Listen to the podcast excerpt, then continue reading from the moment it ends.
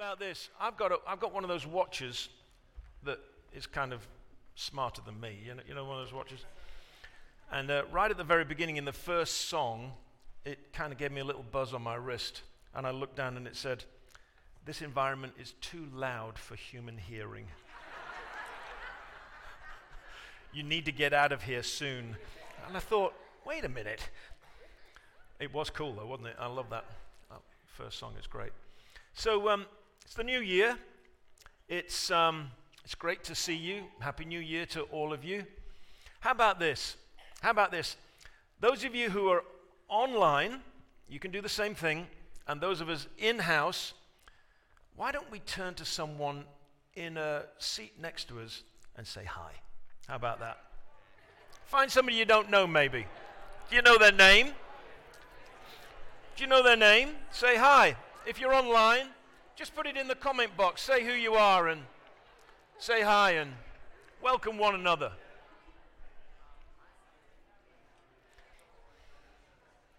Okay, break it up, break it up. There's way too much. There's way too much kindness being expressed in here. Okay. So, we're in the new year. We're going to start a whole new series in the book of John. And in a few weeks, we'll be leaping from chapter to chapter. John is an amazing, an amazing gospel. It was the gospel that really captured my heart when I was a very, very young Christian. It was the thing that really drove me towards really studying the scriptures and understanding what it was that God wanted to say through the Bible. And so it's a really special book for me, and I know it is for many others in the congregation. And when we go through those chapters to chapters, we'll be just looking at particular individuals or particular stories, particular scenarios that we can look at and learn from together. But for the first few weeks, we're going to dig into the first chapter because the first chapter is so dense, so deeply ingrained with God's revelation that we need to really, really embrace what the first chapter is all about. John, the disciple of Jesus, was an old man by the time he got around to writing this gospel. He was, according to really well attested history and tradition, he was the leader of the church in Ephesus, the church that Paul had planted, that Timothy, Paul's disciple, had led. And both of those men had gone to be with the Lord, martyred for their faith. And John, as quite an old man himself, brought the ancient old lady, Mary, the mother of Jesus, with him. And together they came and made residence in Ephesus, one of the great cities of the then ancient world. Mary, soon after they arrived there, died, and you can go and visit her grave there in Ephesus even today. And John began perhaps at this time his writing career. He had been an apostle, he had been an evangelist, he had been a teacher of God's word and ways, he had been a representative and a witness of the life of Jesus. And by then, much of the New Testament was already compiled, was already circulating in the early churches.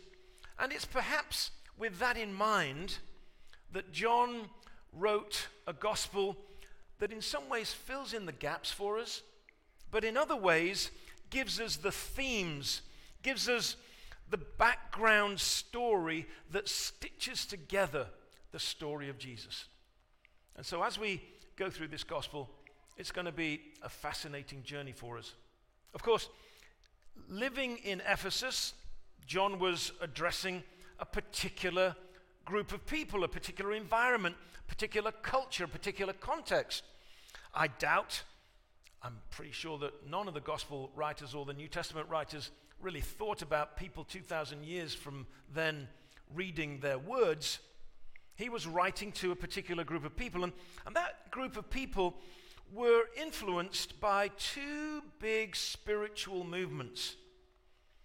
They were all Christians, but they had two big spiritual movements. One was the movement that was really initiated by Paul, and the other movement was the movement initiated by a man called Apollos. who, when the, when the friends of Paul encountered him in Ephesus, they, they instructed him in some of the things that he'd missed out on, one of which was an understanding of the Holy Spirit.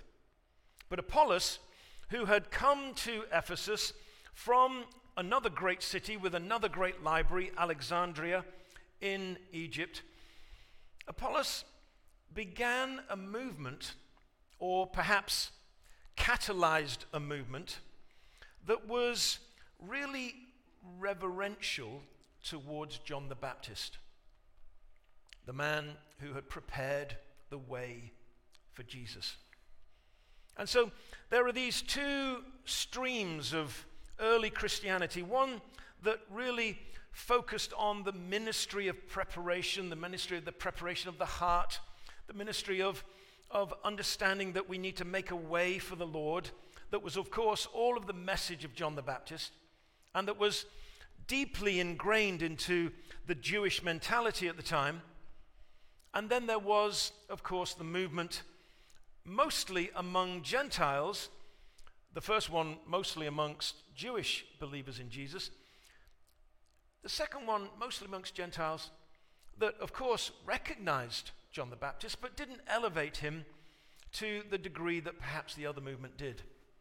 And so, John, when he's writing his gospel, he wants to kind of put things in order.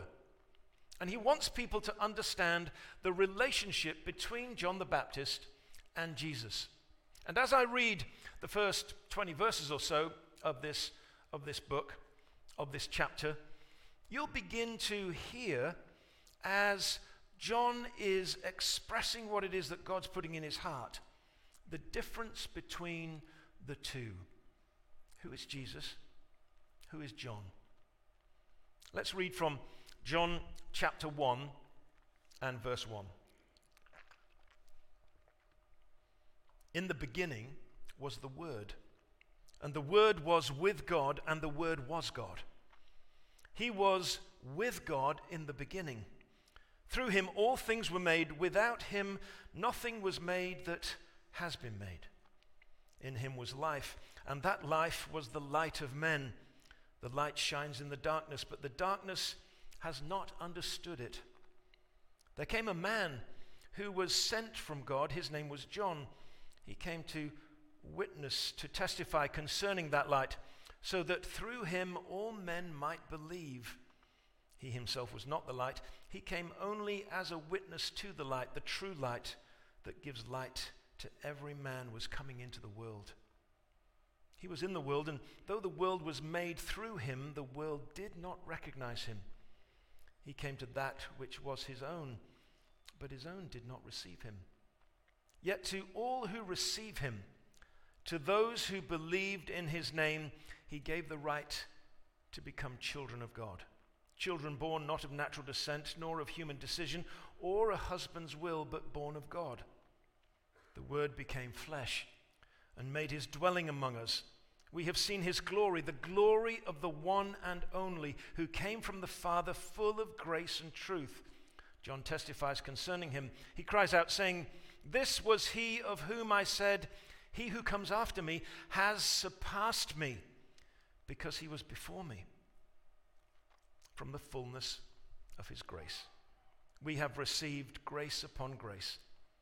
For the law was given through Moses, grace and truth came through Jesus Christ. No one has ever seen God, but God, the one and only, who is at the Father's side, has made him known. Now, this was John's testimony when the Jews of Jerusalem sent priests and Levites to ask him who he was. He did not fail to confess, but confessed freely, I am not the Christ. They asked him, Then who are you? Are you Elijah? He said, I'm not. Are you the prophet? He answered, No. Finally, they said, Who are you? Give us an answer to take back to those who sent us. What do you say about yourself? John replied, in the words of Isaiah the prophet I am the voice of one calling in the desert, make straight the way for the Lord. So John arrives in Ephesus. He finds an incredibly vibrant church, a church that's so incredibly fruitful that it will be the center of Christian mission and activity for the next 300 years until around about 431 when a great gathering of the church leaders at the time gathered in Ephesus for what was called the Council of Ephesus. Ephesus, as a church, would be the touchstone, would be the plumb line. Oh, I dropped my Bible.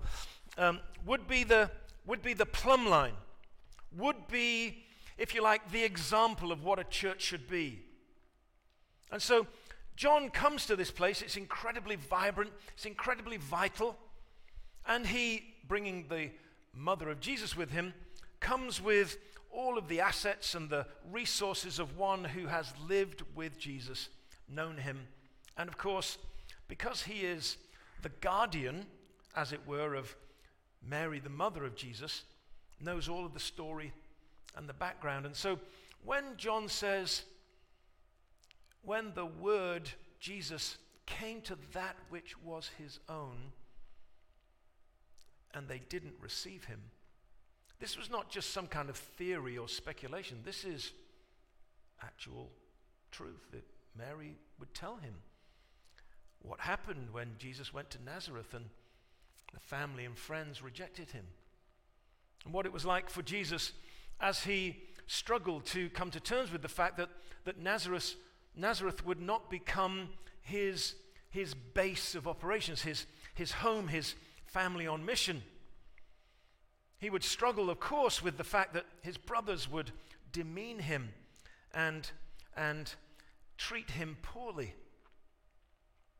And he would hear of how Mary following her son as one of his disciples would be at the cross as Jesus died, wrapping his body with strips of cloth, no doubt reminding her of the day when he was born, and she wrapped him in cloths and laid him in a manger.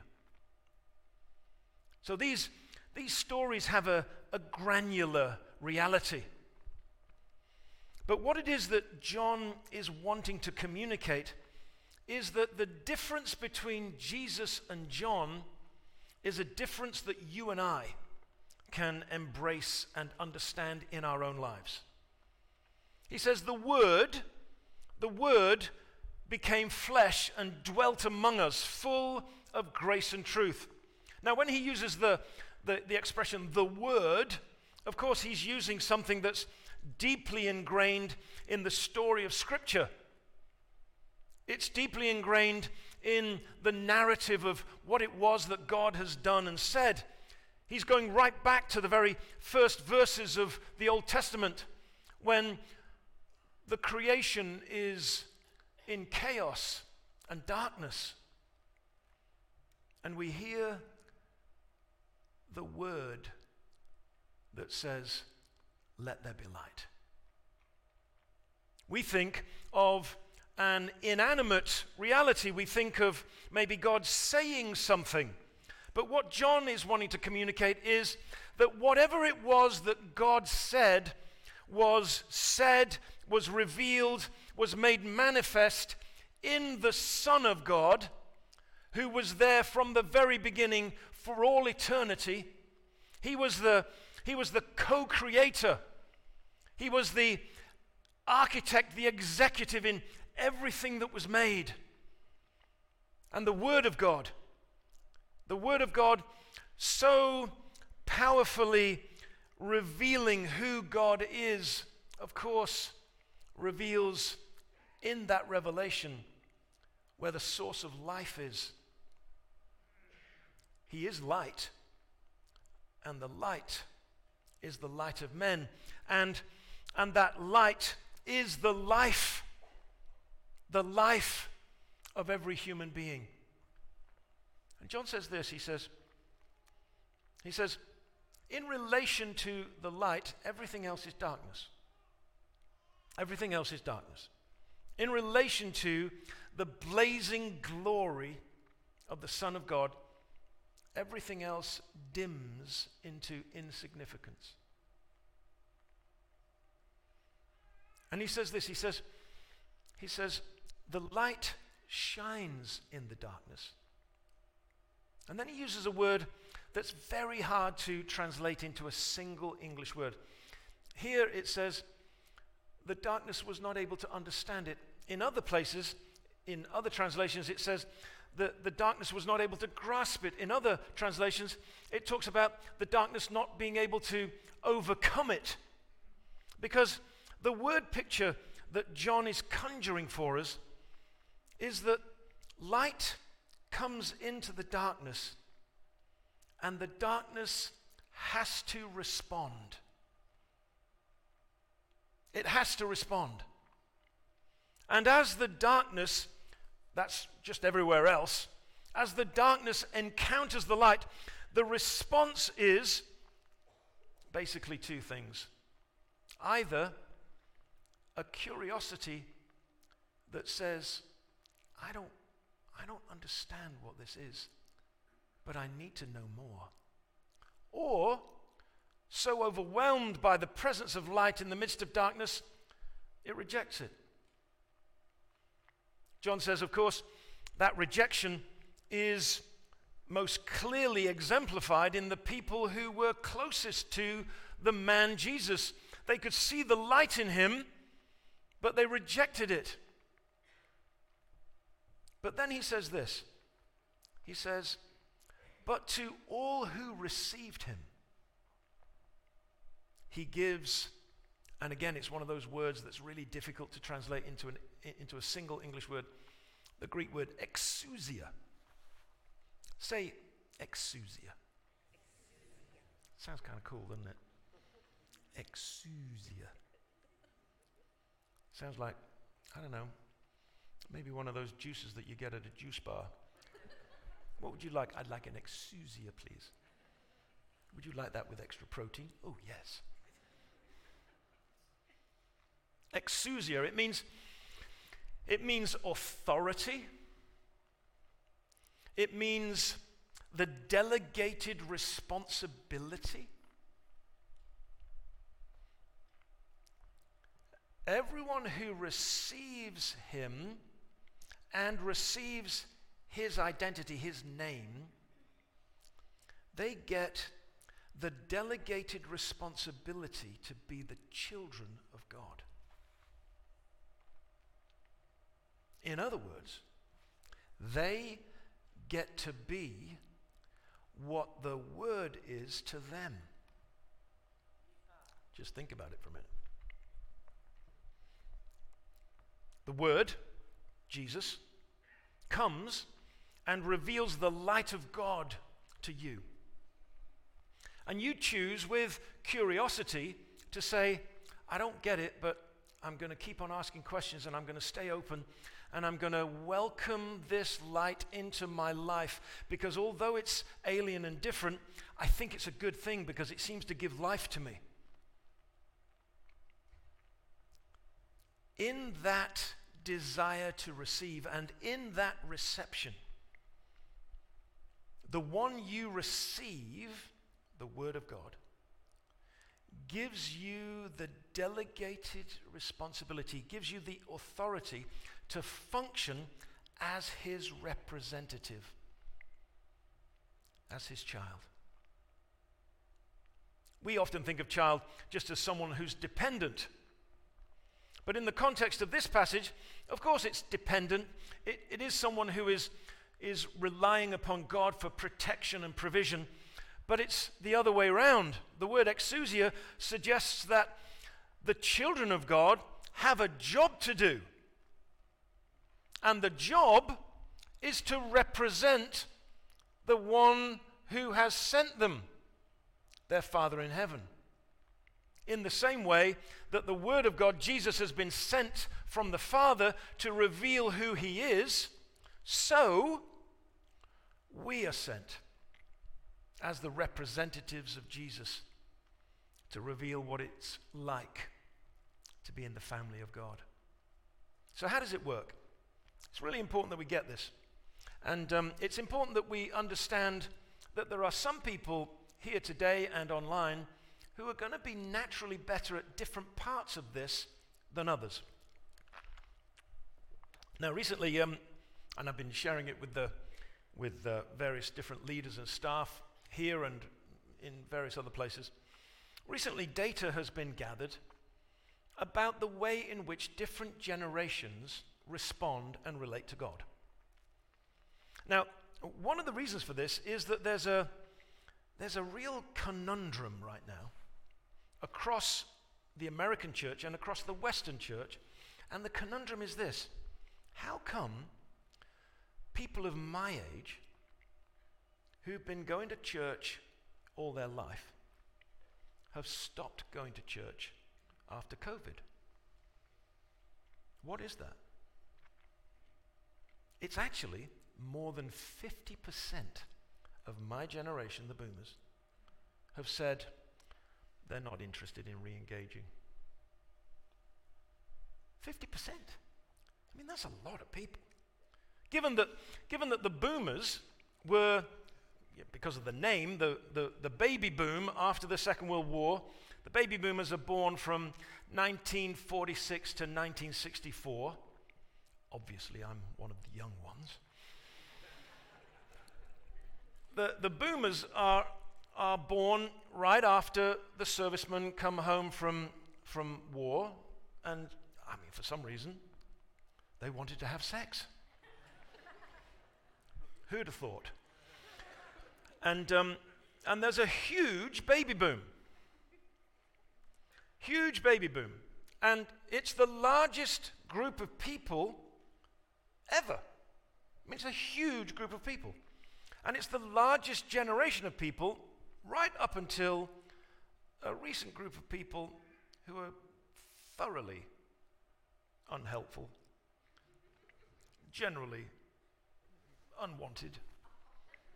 We call them the millennials. Until that group, the boomers were by and far the largest group in, in America and the Western world.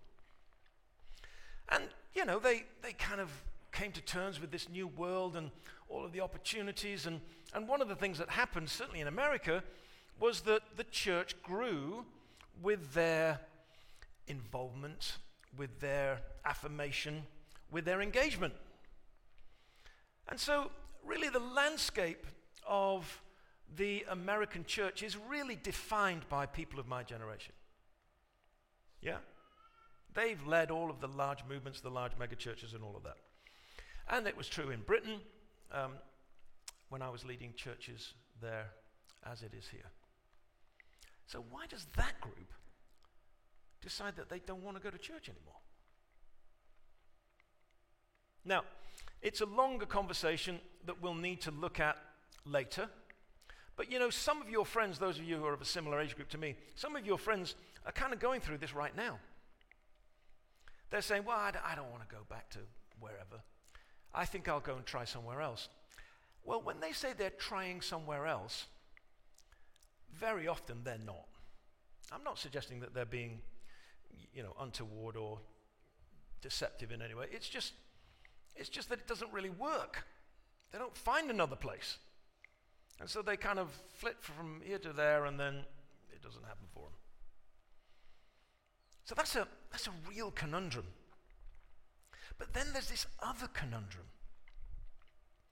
And the other conundrum is this when you measure the spiritual curiosity of people, the group that's the most spiritually curious that anyone's ever seen since all of this data was begun to be gathered in the first part of the 20th century are the Gen Zennials. Bird, you. and those of the age group between, say, 9 and 24, following the millennials, who themselves are very spiritually curious, the Gen Zennials, Gen Z as they're called, are the most spiritually curious group of people that's ever been encountered. So, this is really interesting, isn't it? Now, Gen Z and the millennials are often looked down upon by people of my generation because they're different. They do stuff differently. They think differently. They operate differently. And frankly, we look at them and we say, well, it looks a lot like Jesus. They don't do anything until they're 30, and then if anything happens, it's a miracle.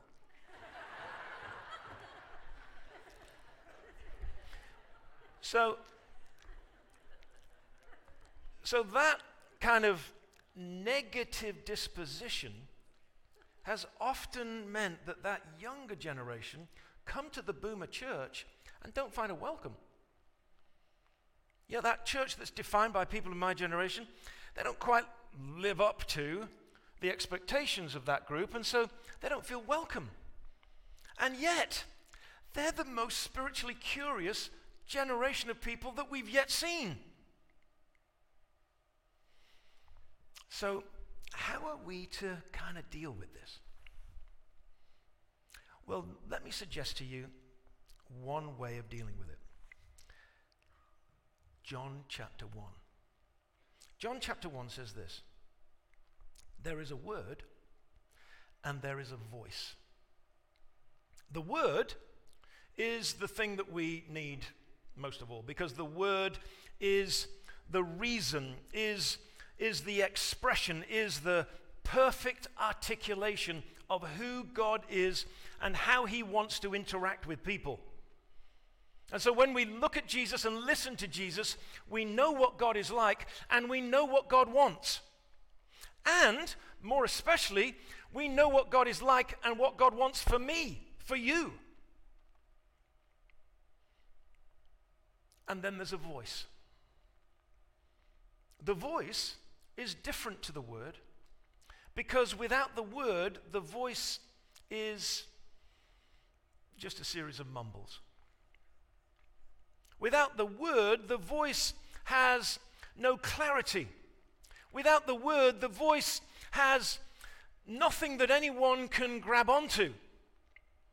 Without the word, the voice is inarticulate, incomprehensible.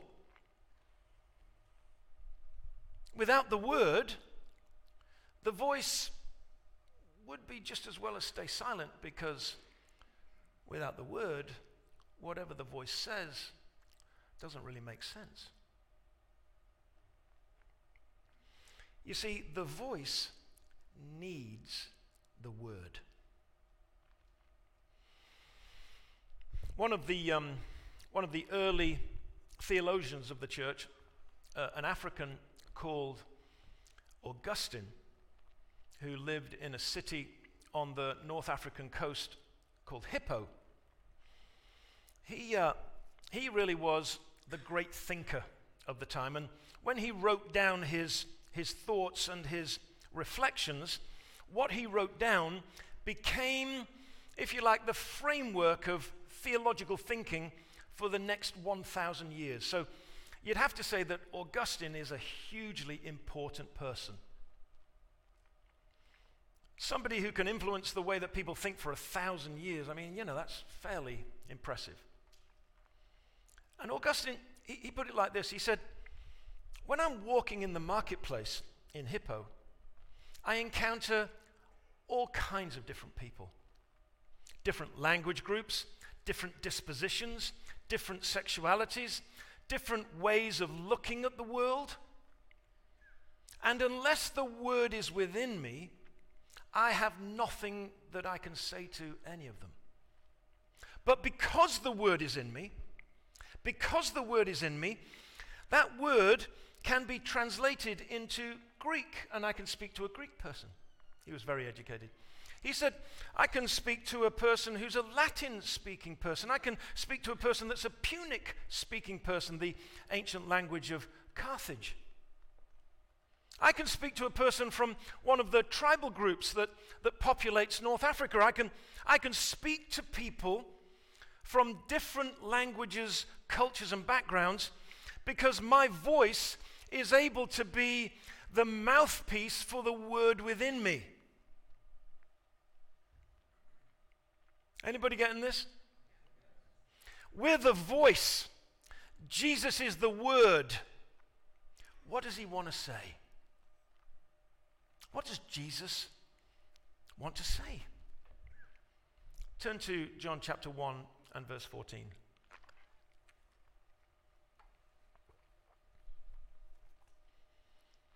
John chapter 1 and verse 14.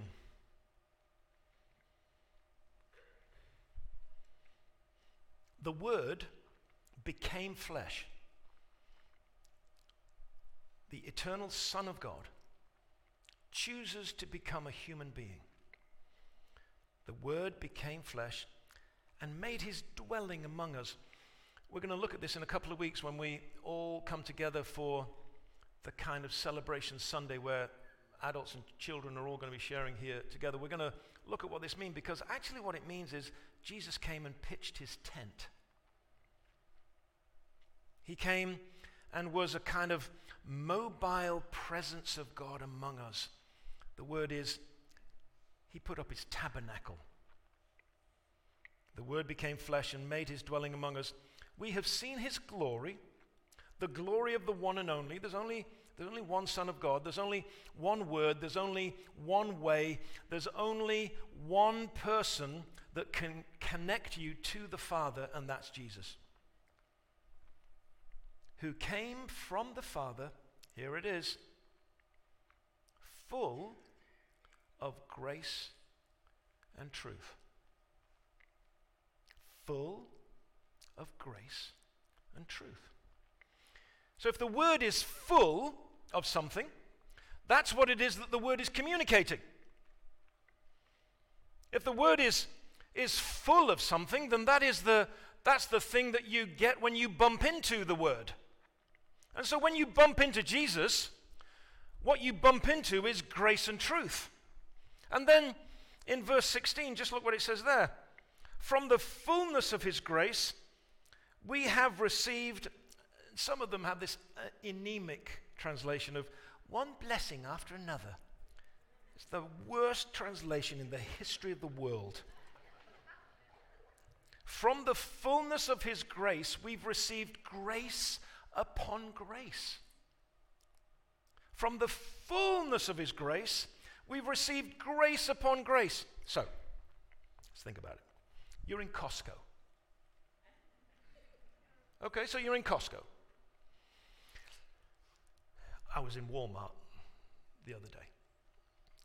A lady who works in another place altogether said, Mike Breen! She's wearing her Walmart stuff. What are you doing? She comes over and gives me a huge hug. I can't remember her name. I don't know how she knows my name. And she's She's a lovely person. She's fascinating. I don't know her from Adam. I, honestly, I don't know anything about her, but she clearly thinks that she knows me really, really well. Now, when you encounter people, what's it like for them? What's it like for them? Now, you know, I'm I'm a little bit embarrassed. I can't remember her name. I feel a little diffident. I'm actually quite a shy person underneath all of this kind of bluster. And so I could kind of just brush her off. But what I try to do is to be welcoming and kind. Because I think that that's gracious yeah? It's gracious. Now, you might say to me, and did you share the four spiritual laws with her before you left Walmart? Well, no. But here's the thing maybe after multiple opportunities to share grace with her from which she receives grace upon grace, she'll encounter in me the light of Jesus that makes her curious and causes her to ask a question. So, what is it that's different about that bloke? And then maybe I get a chance to share the truth. But it's not my job to do truth before grace. It's my job to be the voice of the Word, and the Word is encountered as grace and truth. Okay, if you're online, nudge somebody in the comment box and say, It's grace and truth. And if you're here, nudge a person next to you and say, It's grace and truth. That, go on. It's grace and truth, isn't it? Yeah? In that order. So you're in Costco, you meet somebody, and they're from a, a different language group. They're from a different ethnic group. They're from a different culture. They have a different sexuality to you. What do you do? You offer grace. Yeah? And from your grace that the word has poured out upon you, you share grace upon grace, don't you? If only Christians would do this, man, we would be in so much better shape. We panic, you see. We panic.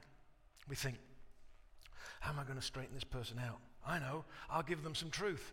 It's not your job to straighten them out. It's your job to be the voice of the Word. And the Word is encountered as grace and truth. And from His grace, grace upon grace.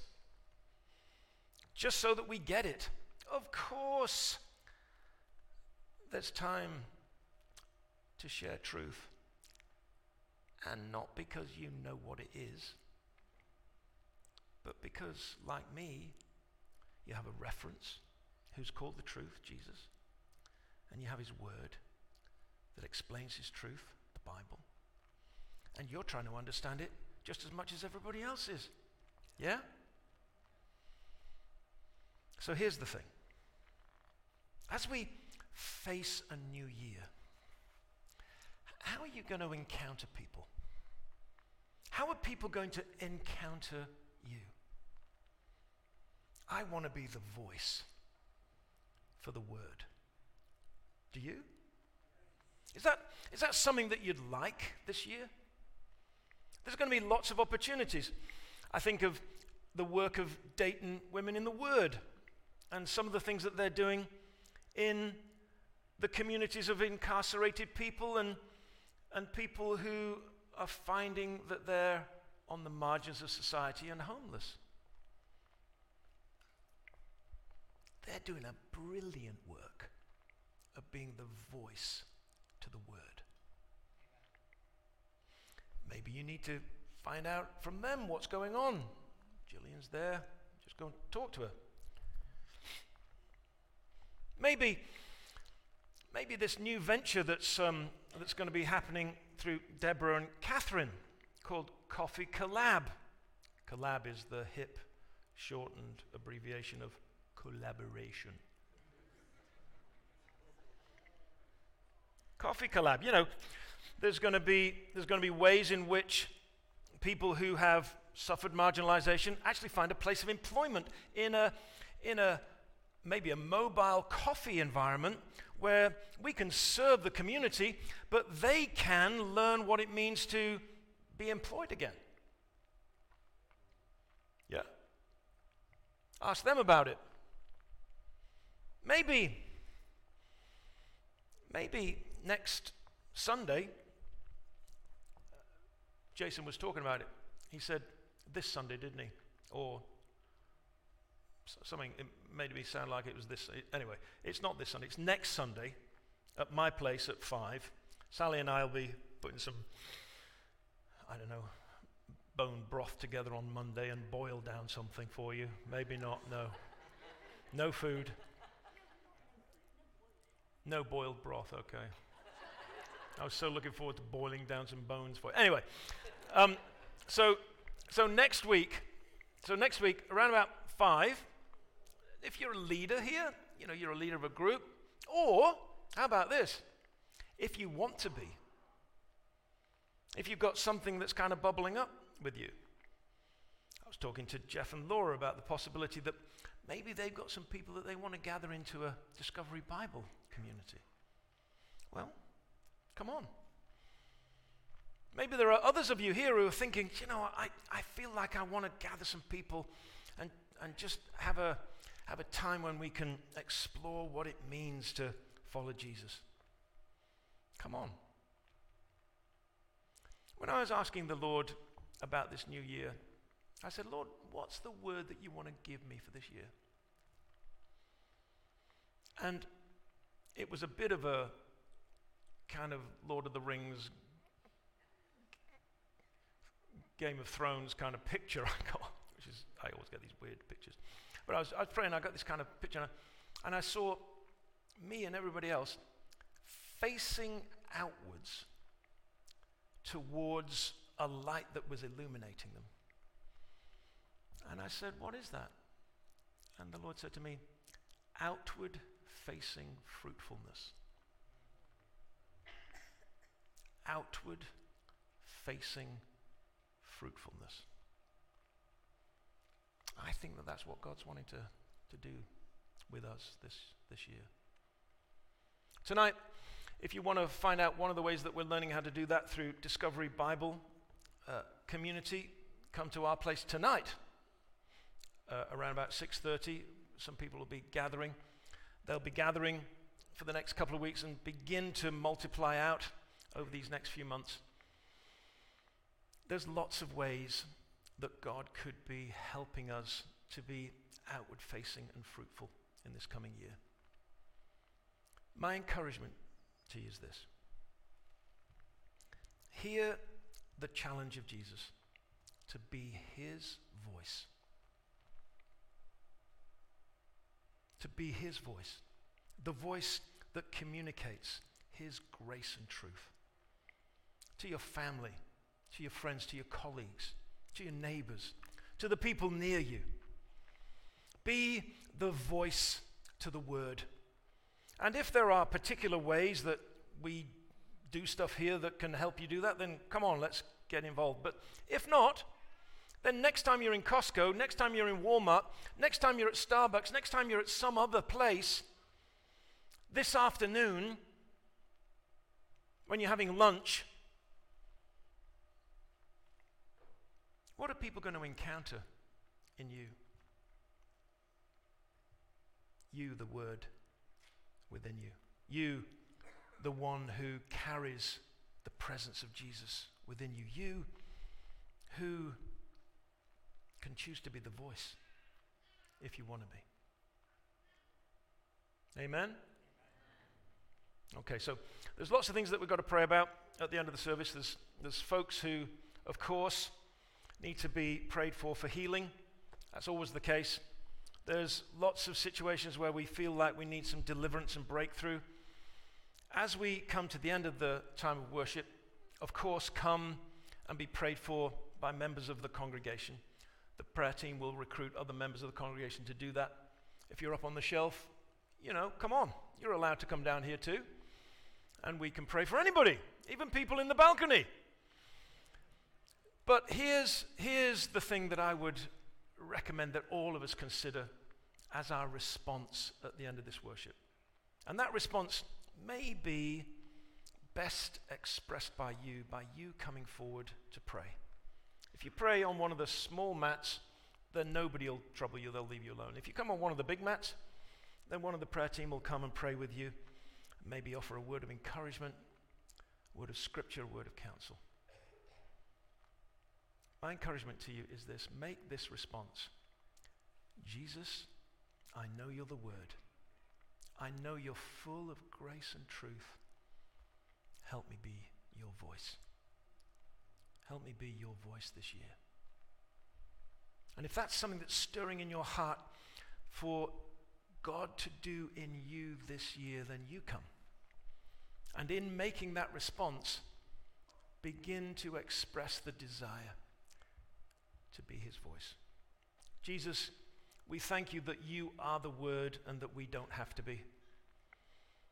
We thank you, Jesus, that you made all things And that includes each one of us. We thank you, Jesus, that you're the Word, and that as the Word, you're the light of life. We pray, Lord, for the curious people around us who are looking for answers to the deep questions of life. Lord, may they encounter in us as your voice, your grace and truth. We pray, Jesus, for your glory and in your name, and all God's people say,